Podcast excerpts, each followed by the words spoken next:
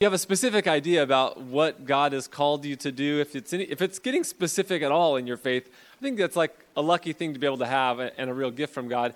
And at the same time, we have in Scripture like a general calling that God gives on our life. And so, my question for you uh, this morning is do you have some idea about what that calling would look like? Like how God has shaped you and how uh, God has given you a unique purpose in His kingdom and in the world? This is a really exciting thing to have as a Christian. It's unique to living as a Christian. It's also unique to living as a Christian in our time because if you go back to the 1500s, um, the idea of Christians being called into ministry and to serve as missionaries in their everyday life, that was a new concept. And if we just kind of like warp back to the 1500s, you'll remember that the printing press had just been invented.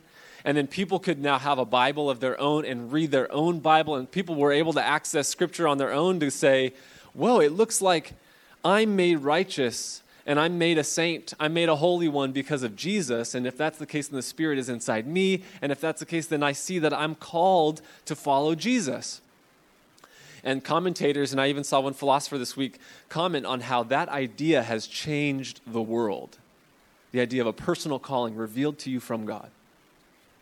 The, the philosopher was also making the point that that idea has made its way into Western society, but now is individualized and secularized. And already I'm starting my sermon like getting, getting too intellectual here, but just track with me. Uh, if you take the idea of God revealing a calling to your life, but then you take God out of the picture, now you have the expectation of you finding your true purpose in life. But you take God out of the picture, and now, for many people, especially young people, the idea of a calling and the question of what is my role in the world is a crushing weight. The cause of depression, the cause of frustration, the cause of meaninglessness in your life because you have the question of what is my calling? But then you rem- if you try and remove God out of the picture where he reveals that to you or where he himself calls you to follow him. The good news of our passage today, Matthew 4, is that we're not just meant to find our purpose in the world on our own. We're not just meant to kind of analyze and take about 18 or, 7, uh, 18 or 19 personality tests to figure out what your Strengths Finder 2.0 is, or what your DISC profile is, or what your Myers Briggs personality is, or what your flag page is. What, you're not just meant to take all these things and then find your own calling in the world. Instead, you have a person the person, the second person of the Trinity, Jesus Christ, who has come to you and said, Will you follow me? You have a person in God to follow, not just a calling to find out on your own. Matthew 4, starting in verse 17. says, From that time on, Jesus began to preach Repent, for the kingdom of heaven has come near. As Jesus was walking beside the Sea of Galilee, he saw two brothers, Simon called Peter and his brother Andrew. They were casting a net into the lake, for they were fishermen. Come, follow me, Jesus said, and I will send you out to fish for people. At once they left their nets and followed him. Going on from there, he saw two brothers, James, son of Zebedee, and his brother John. They were in a boat with their father Zebedee, preparing their nets. Jesus called them, and immediately they left their boat and their father and followed him. Jesus went throughout Galilee, teaching in their synagogues, proclaiming the good news of the kingdom, and healing every disease and sickness among the people. News about him spread all over Syria, and the people brought to him all who were ill with various diseases those suffering severe pain, the demon possessed, those having seizures, and the paralyzed, and he healed them. Large crowds from Galilee, the Decapolis, Jerusalem, Judea, and the region across the Jordan followed him. In this passage, we start a new segment of the book of Matthew. This is the beginning of Jesus' uh, earthly ministry there's preparation and announcement of who he is, and Matthew announces Jesus as king in every passage of the book of Matthew. But here we, find, we hear for the first time Jesus preach. And in the passage, he quotes, he says the same thing that, uh, the, that John the Baptist said earlier in chapter 3 Repent, for the kingdom of God has come near. Jesus is announcing, I'm the king, and I have arrived. And then he calls these men, four different men, to follow him. And they left their nets. One of them left their father. They left their, um, their family businesses to go follow Jesus. And this is the start. The first followers of Jesus, fishermen who have changed the world to this day. And Jesus called them to, to follow him. And we'll see four things in the passage. Uh, we'll see that following Jesus is different, drastic, dangerous, and disciple making. Uh, I always have these points that start out with the same letter. It's not because I need to be cute with the sermons, uh, but what I do is I'm letting you know this because it's not going to change. Uh, I, I, what I do is I'll study a passage like crazy, and actually we study the passage every week for the sermon with a team of people, and then we'll pull out themes that are important to do. Uh, in order to sum up the passage, we spend like like a, a, segment of the week saying, how can we really sum this up so we know exactly what's going on in this Bible passage? And uh, when there are synonyms that start with the same letter, then that's just like God's grace on our sermon preparation. But uh, I, I don't say it because it's cute. I say it because it's in the in the text. Really, we're asking the question: What is it like to be a follower of Jesus? And we see those four things: that they are different, that His calling is drastic, that it is a dangerous calling, and that it involves disciple making. Following Jesus is different in two ways. It's different because in the first century, uh, following Jesus was totally different than any other religion in the day. And it's also different than any other religion in today's world. And it's different than following any kind of lifestyle choice, any kind of dharma, any kind of uh, recommendation system that people can give you for your life. Jesus, following Jesus is totally different.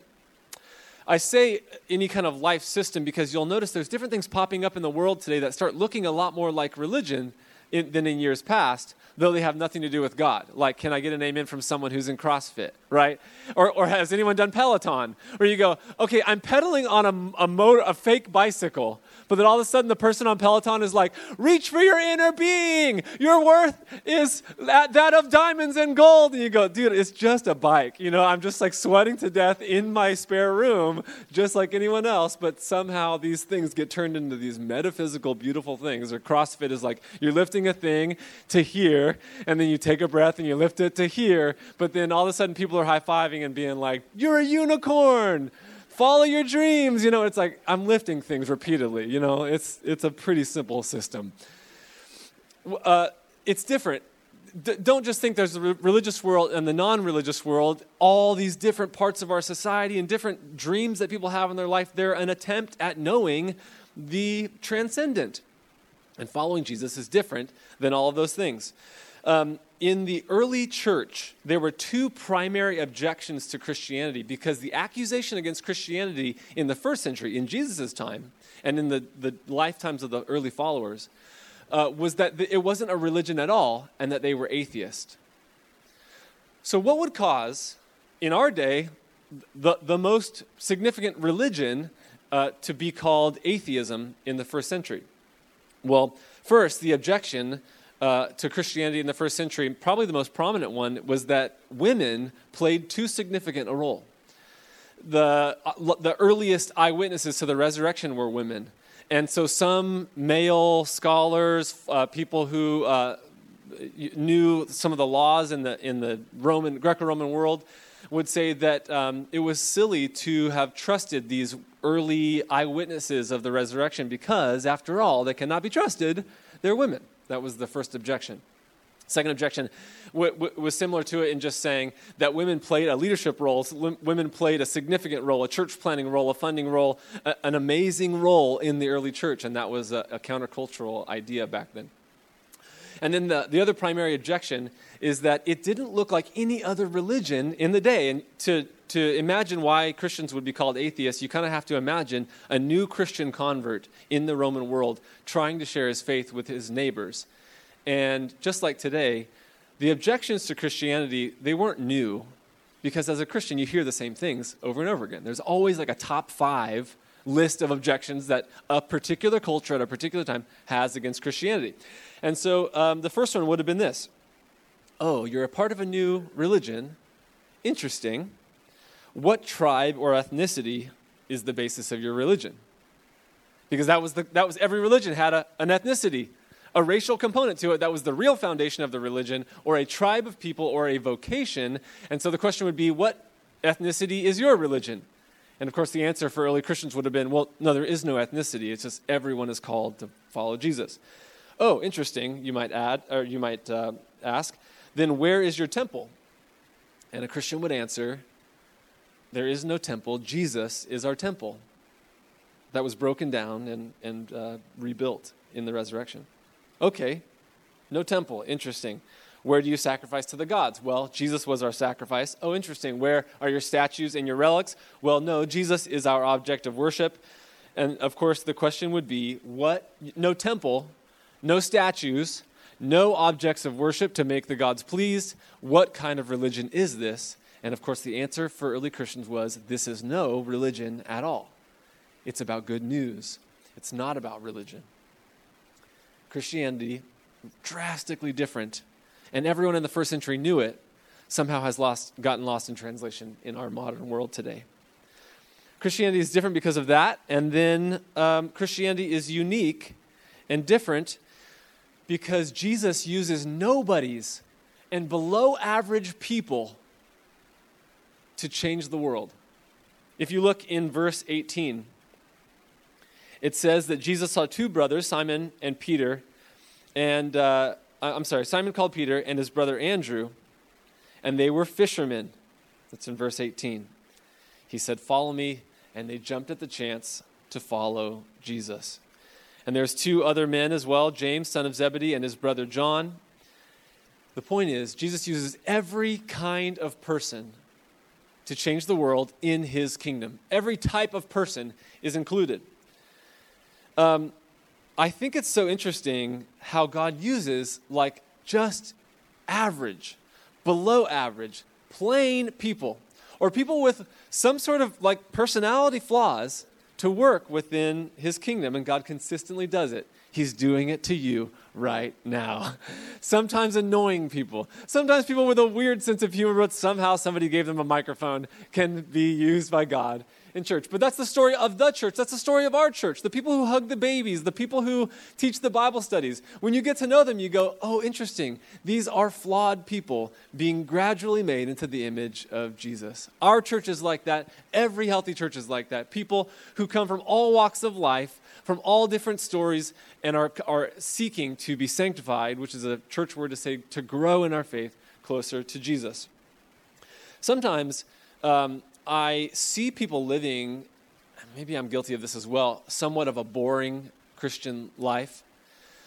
Um, there's a way to do church that's very boring. And I think the, the most boring version of Christianity, you might say, is the version that says, um, You're not good enough to do anything for God yet. But if you just learn a bunch of stuff from some older folks, then one day when you get older, you'll be able to run a program and tell some other people how to learn. And then when they get older, they can teach some people. If all Christianity is, is a, a, a, the idea that you would learn some things and then eventually learn enough things that you can teach those things to someone else, that sounds very boring. It doesn't sound like we would ever change any sort of injustice in the world. It doesn't sound like any people who have material needs would ever get those because that version of Christianity is just learn some things and then teach some things. And most of your Christian life is meant sitting and learning from someone else. So sometimes when we feel bored in our faith, it's not that God is boring, it's that you're boring. That's what I'm trying to say. Is that we live boring Christian lives. We live uh, lives where we don't recognize a need and then meet it. We don't sacrifice ourselves for other people. We just have a watered down, cut in half version of Christianity that says, come, sit, here, go, come, sit, and here. But instead, God leads us, like He led these fishermen, on an adventure, on a journey to realize how God is moving in your life, to see the Spirit's work in your life, to cause some sort of spiritual growth, and to go on the adventure that God has called you to do in raising your kids, in helping those in need, in reaching out to your neighbors, in going to foreign countries, and whatever the heck God calls you to do when He says, Follow me. I don't mean to insult, but if you feel bored in your faith, there might be a possibility that you are being boring and that's why you're bored. In this passage, it's really interesting because the, um, the common thing to do if you wanted to be discipled by a Jewish scholar, but even in the Greco Roman world, if you wanted to be mentored by someone who would help you in a trade and help you get a new, uh, a, a, you know, advance in the ranks of a job, then you would study like crazy. You would make as many connections as you could with the people that you knew, and then you, as a student, would request that someone disciple you. Now, discipleship was not just a word used by the church in the first century, because if you were anyone getting trained up into any field or into any level of politics or social standing, you would be discipled by someone. But the A plus students, the high achieving students, would all be people who, at a certain stage of their life, would not go into a business like fishing. They wouldn't go into the family business. They would graduate from the social standing of their parents and they would get discipled into a higher social standing. And then those winners, those A plus students, would already have someone discipling them. But then Jesus inverts the social norm. And instead of waiting for people to come to him and say, Will you please disciple me? He goes out. He goes out to people who, because they're fishermen, are likely people who have been passed up by all the other disciple makers who have been passed up by all the other vocations, and then their plan C, their backup college, was to go work with their parents and fish. So, with some people, four men, who might very well feel like losers, might feel like the rest of their life was going to be relegated to this one job, this one smelly job, this one job where you get sunburnt every day that it's sunny. This hardworking blue collar job with no status when they felt like that was the, they were relegated to that in life. Now Jesus comes to the shore and says, Follow me. So Jesus insists on using nobodies and below average people to change the world. Uh, sometimes you hear a, a, sermon or you read something that just sticks in your craw for years. And a long time ago, I heard a sermon from this old professor. His name was Howard Hendricks and uh, somebody gave me a cassette tape. I think my grandma gave me a cassette tape. Said, you should listen to this. And uh, I, I plugged it in, and this old professor said, You know, the miracle of God's ministry is that he uses you and me. And it's just always stuck in my head. Like the miracle of God working in the world is that he uses you and me. I mean, think about it. God is God, creator of the universe, sovereign and powerful and able to do whatever the heck God wants with his kingdom. And then what God does in the world is use you and me. Think of the meaning, think of the purpose, think of the adventure and the joy that it can bring to not just be on your own in life, to not just discern your own calling and find your own place in the world, and to not just watch God do work while your life is meaningless, but the miracle of God's ministry is that God Himself uses you and me. So, God's calling is different. It's also drastic. If you look in verse 20, you'll see that Peter and Andrew, uh, per Matthew's description, at once left their nets and followed him. And in verse 22, it says James and John immediately left their net. Uh, I'm sorry, immediately they left the boat and their father and followed him. This wasn't the first time these men met Jesus. It's not like they didn't know who he was. They had some interaction. It's described in other gospels. They had some knowledge of who Jesus is, and it was good news for them to hear this invitation to follow Jesus. And that is why they suddenly left their nets. They knew who he was, they realized who he was at some point, and then when he came calling, it was a no brainer for them to leave their vocation and to leave their family business to go follow Jesus.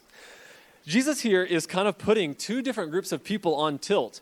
Um, he's putting individualistic people, like predominantly Western individualistic people, on tilt because God is saying that your following of Jesus is more important than your job. Now, that can, be, that can put you on tilt. Then Jesus is saying, Your allegiance to me, your love for me needs to be greater than the career that you're working in. And he also puts very traditional family oriented people uh, on tilt as well because he's saying, leave, the dad, leave your dad in the boat. Leave your family allegiance, leave your, your family norms to come follow me. That means following Jesus is drastic. There's something about this call that warrants that we drop the nets and then follow Jesus. It's as if you were sitting on the bench at some point in life, and then your coach said, It's time to get in the game. And this moment is when, if you are like I was at different stages of my high school athletic career, it's as if the coach looks at you and says, Hey, bench warmer, hey, person who doesn't play, get a lot of playing time, it's time to get in the game.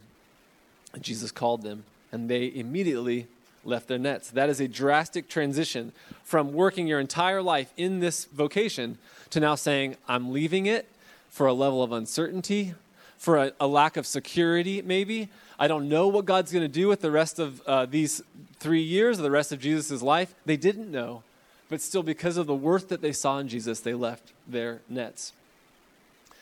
I'm reminded um, that when we talk about needing to love Jesus more than anything else, that it brings up an interesting kind of curiosity that people have about Christianity in our day, and that is one of fanaticism. I mean, we talk about loving Jesus. You got to love Jesus more than your family. And you got to love Jesus more than your vocation. And you got to love Jesus in this kind of like dangerous, drastic way. It brings up the question um, isn't it that kind of fanatical religious belief that causes people to make really unwise choices. Or you might even say that some people, when they're fanatical about a religious belief, it causes them uh, to commit acts of violence, or it makes them judgmental, or it makes them close minded because they're so fanatical about their beliefs. I would uh, tend to agree with the fact that that's a distinct possibility. I mean, I think all of us either know or know someone who knows somebody who has religious beliefs and it causes them to be judgmental because they would look down at somebody who doesn't have the same fervent belief that they have. Or I agree that it has certainly caused violence in the world today because uh, we have accounts of all kinds of people saying, I have a deeply held religious belief, and it causes me, to, or permits me then, to cause violence um, in the world or to commit acts of violence. I think we all know that that is a distinct possibility. The question is, is what Jesus is calling people to, is that the thing that we're talking about? Um, if you believe in Jesus, what I mean to say is, we know one thing about Jesus. He is asking for drastic, fanatical commitment to himself. Like when every other religion, even today, says, Don't worship me, the leaders of these religions would always say, Don't worship me, follow my Dharma. And that's supposedly the final words of the Buddha that um, I leave you with my Dharma to guide you. Don't worship me, follow my teaching. And that's the case with other world religions as well uh, today. And yet Jesus says, I'm the way. And if you're looking for truth, I'm the truth. And if you're looking for a new kind of life, I'm the life. It's all about me. Jesus accepts worship. He forgives people of their sins recorded in the Gospels. Jesus is everything, and he's saying, This is, I am what you're looking for. When every other religion says follow the teaching, Jesus is saying, follow me. He's asking for fanatical belief.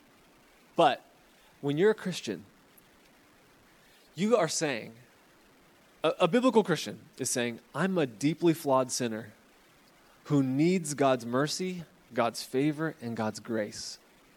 I'm no better than anyone else. We're all leveled at the foot of the cross. We're all leveled at the expectation to be perfect before God, and all of us fail. And if that's what you're saying, and if because of that you have fanatical dependence on and love for Jesus, then how would that cause self righteousness when you meet somebody who has different thoughts than you or makes mistakes that frustrate you? How is it that if your fanatical following Jesus is saying, I worship him because he was good to me in my sin, how would that cause, uh, how would that cause self righteousness? So, I guess the conclusion we can come to is if you know someone who is fanatical about their following of Jesus and it causes them to be bitter or self righteous or judgmental or commit acts of violence on anyone else, what you know about them is that it's not that they're following Jesus too much it's that they're following Jesus too little. The prescription that's given to us by many today is to say, don't be fanatical about Jesus, have moderation. It's like if following Jesus were a fine whiskey, they would say, it's too strong, cut it with some water. Or don't drink the thing straight, it'll mess you up, but cut it, uh, dilute it, And so when our tendency is to say, have moderation in all things, and don't follow Jesus fanatically. And that's the way to call, have, be open minded. That's the way to be peaceable. That's the way to be gracious to people. That's not what Jesus is talking about. Moderation in all things will only create moderation. It will not create the kind of grace and love and heart melting uh, forgiveness that Jesus offers. So, his calling is drastic. One more thing I want to say about the drastic calling. I've noticed that um, I'm just kind of plagued with the question why do some people fall away from their faith? Like, I'm just so, for years, have been interested. Why does it seem like some people, they, they become Christian and they worship God and they say things that sound so Christian?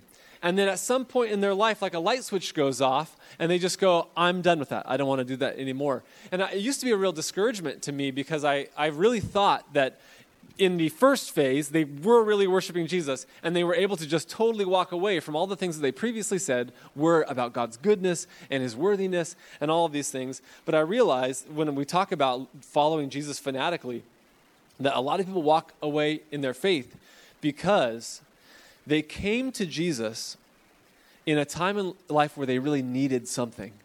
Like they said, I'm hurting and I need to feel better. Or I'm lonely and I'm wondering if God will give me a romantic partner.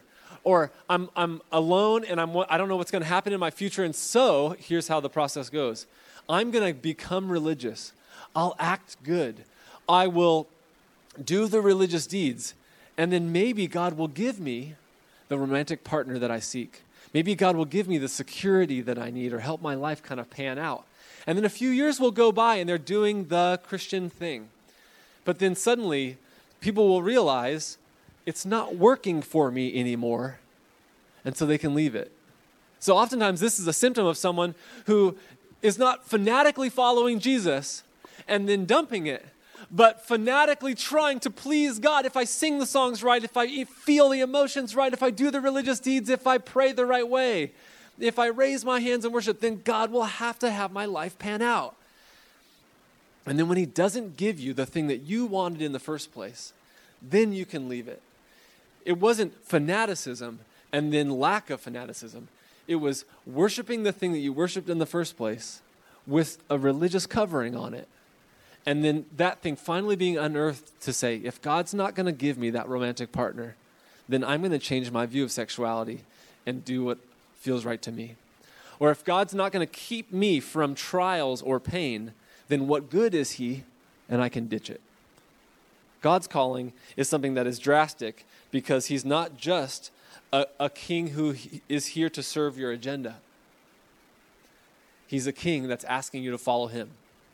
And so, my, my question is Is he your king? Or is he your consultant? Is Jesus your king or is Jesus your consultant? When he asks you, Follow me, do you drop your nets? Do you leave the business? Do you follow him because he's worthy, because he's good, because of what he's done for you on the cross? Or is he a means to an end to give you the thing that you really want the, uh, and, and have wanted for some time? If he's king, then it's his agenda. This is another sermon for another day. But if you want to treat Jesus as king in your life, then we obey his commands. Uh, we accept what he gives you. We trust him no matter the, the circumstances. If he's trustworthy enough to follow, then he's trustworthy enough to accept what he gives you. That we, we rely on him and we expect him to work in our lives. I'm just reminded of the John Newton quote where he says, If God is king, then none can ever ask too much. If God is king, then you can never come to him and ask for too much because he's king. He's king over the whole domain. He has all the riches, he has all the power. And if he is king, then you can't ever go to him and say, God, I have this thing in my life. Will you change it? I need some huge, perplexing, difficult issue to find a resolution. Will you give me the wisdom to, and discernment to navigate through it? Whatever the heck your situation is that you are sitting down with today here at church, John Newton says if he's king, then you can never ask him for too much. And if he is your king and if you follow him, then you're able to just like go after him and say, Jesus, will you do something about this issue, this pain, this loneliness? Relying on him and expecting him, him to work in our lives. Let's uh, kind of turn a corner and uh, wrap up with two quicker points. Thirdly, um, Jesus, his call is always dangerous. His call is always dangerous. In the movie 1917, a, Academy Award winning movie that uh, came out recently in the last year, uh, at the main climax of the movie is a quote. And I don't want to give much away from the movie, but when you see it, or if you see it, you'll notice that um, the statement that is the pinnacle of the meaning of the entire movie is this Hope is a dangerous thing. Hope is a dangerous thing. The movie uh, is really interesting, kind of a beautifully shot movie.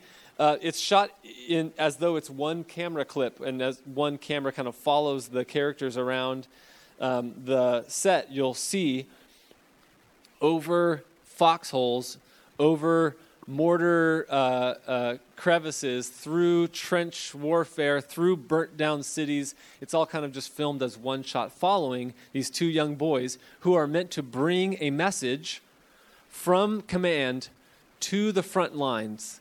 They're going from the safety of a bunker where a general, a captain gives them orders to say, Take this message to the men on the front lines. And the whole plot of the movie is this like highly suspenseful single shot story as the camera just follows these running men through all these different circumstances as they're meant to bring news to the front line. And if they can do it and if they can keep up hope through being stabbed and being shot at and risking their life and uh, risking life and limb then they will be able to bring the news to the front line and save tens of thousands of men's lives. The story Academy Award winning, powerful movie of World War I is a story of hope. And without giving anything away, at the climax of the movie, a captain looks at one of the young men on the front lines and says, Hope is a dangerous thing. That same thing is true with our lives in Christ.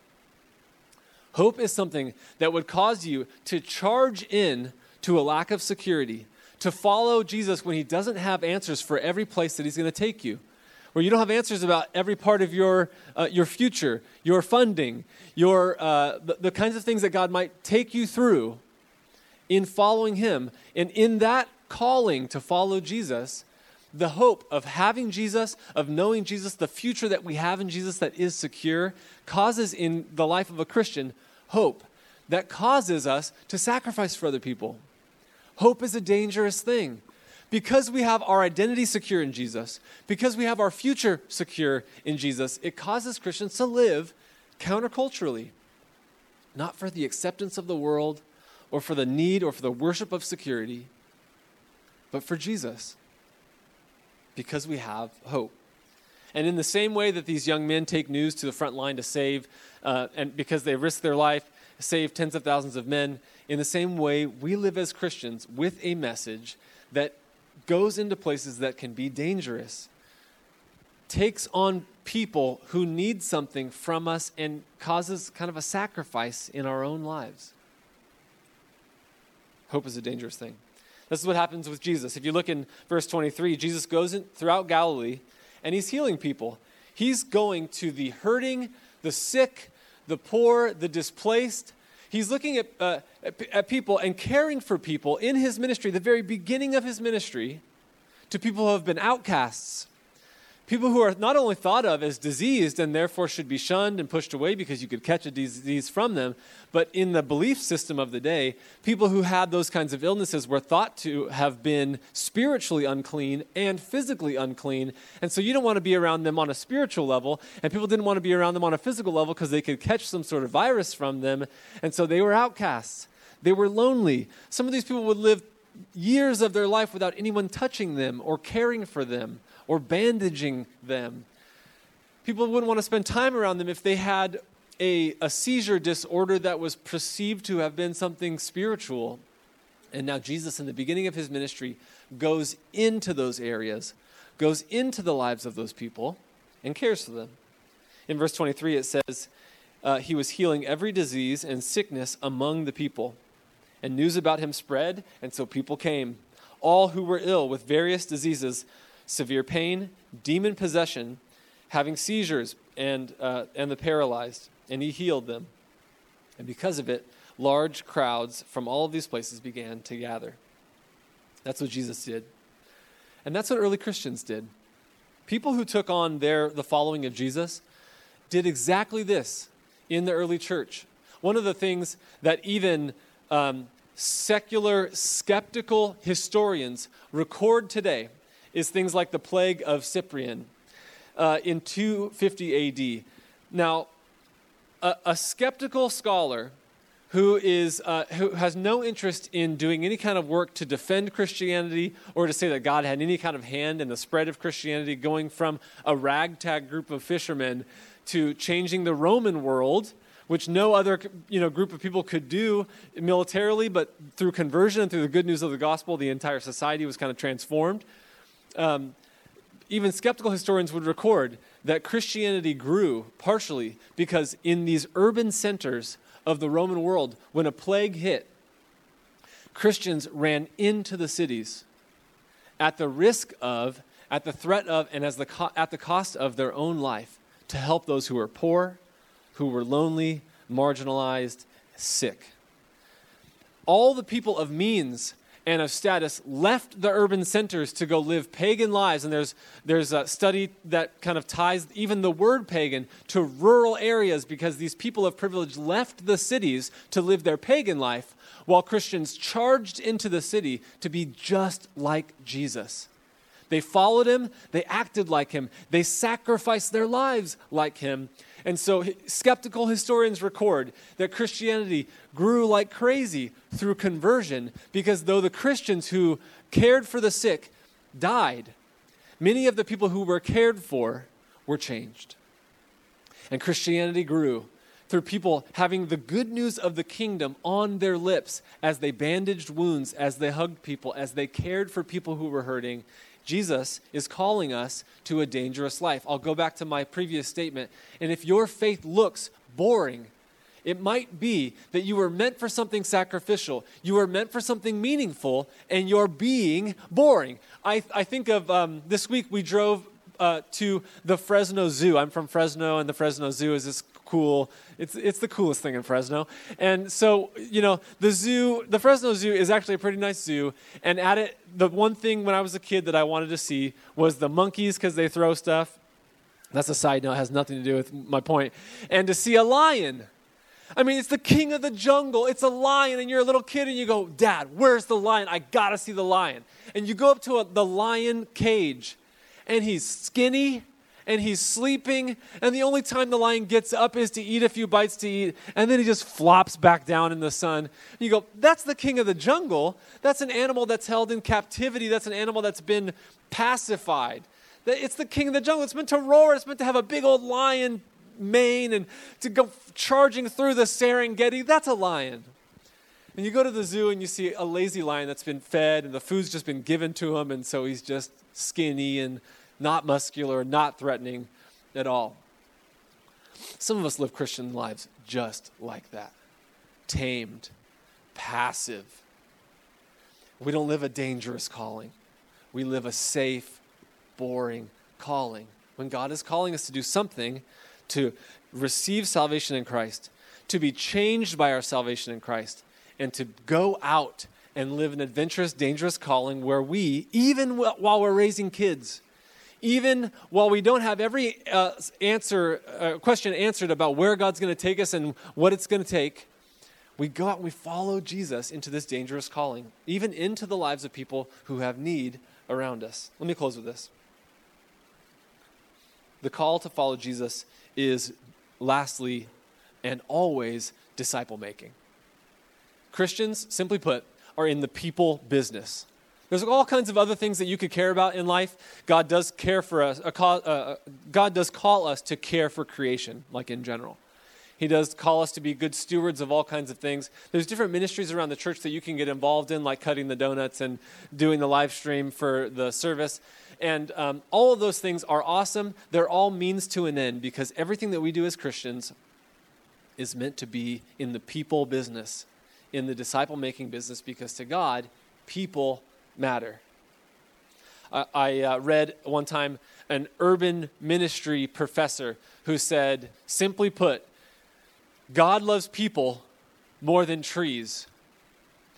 And because there's, there's parts of LA and Orange County where there's more people than trees, and there's parts of the outer world where there's more trees than people, by nature, God would have to love Orange County more than some other part of the country. Now, I don't know, I can't speak for God, but if you just follow equation, God loves people more than trees. God has a heart for our city, for our neighborhoods, for our uh, for the areas in which we look over maybe a hillside and just see it covered with homes because God loves people. And if God loves people, we are in a fantastic place to do God's will.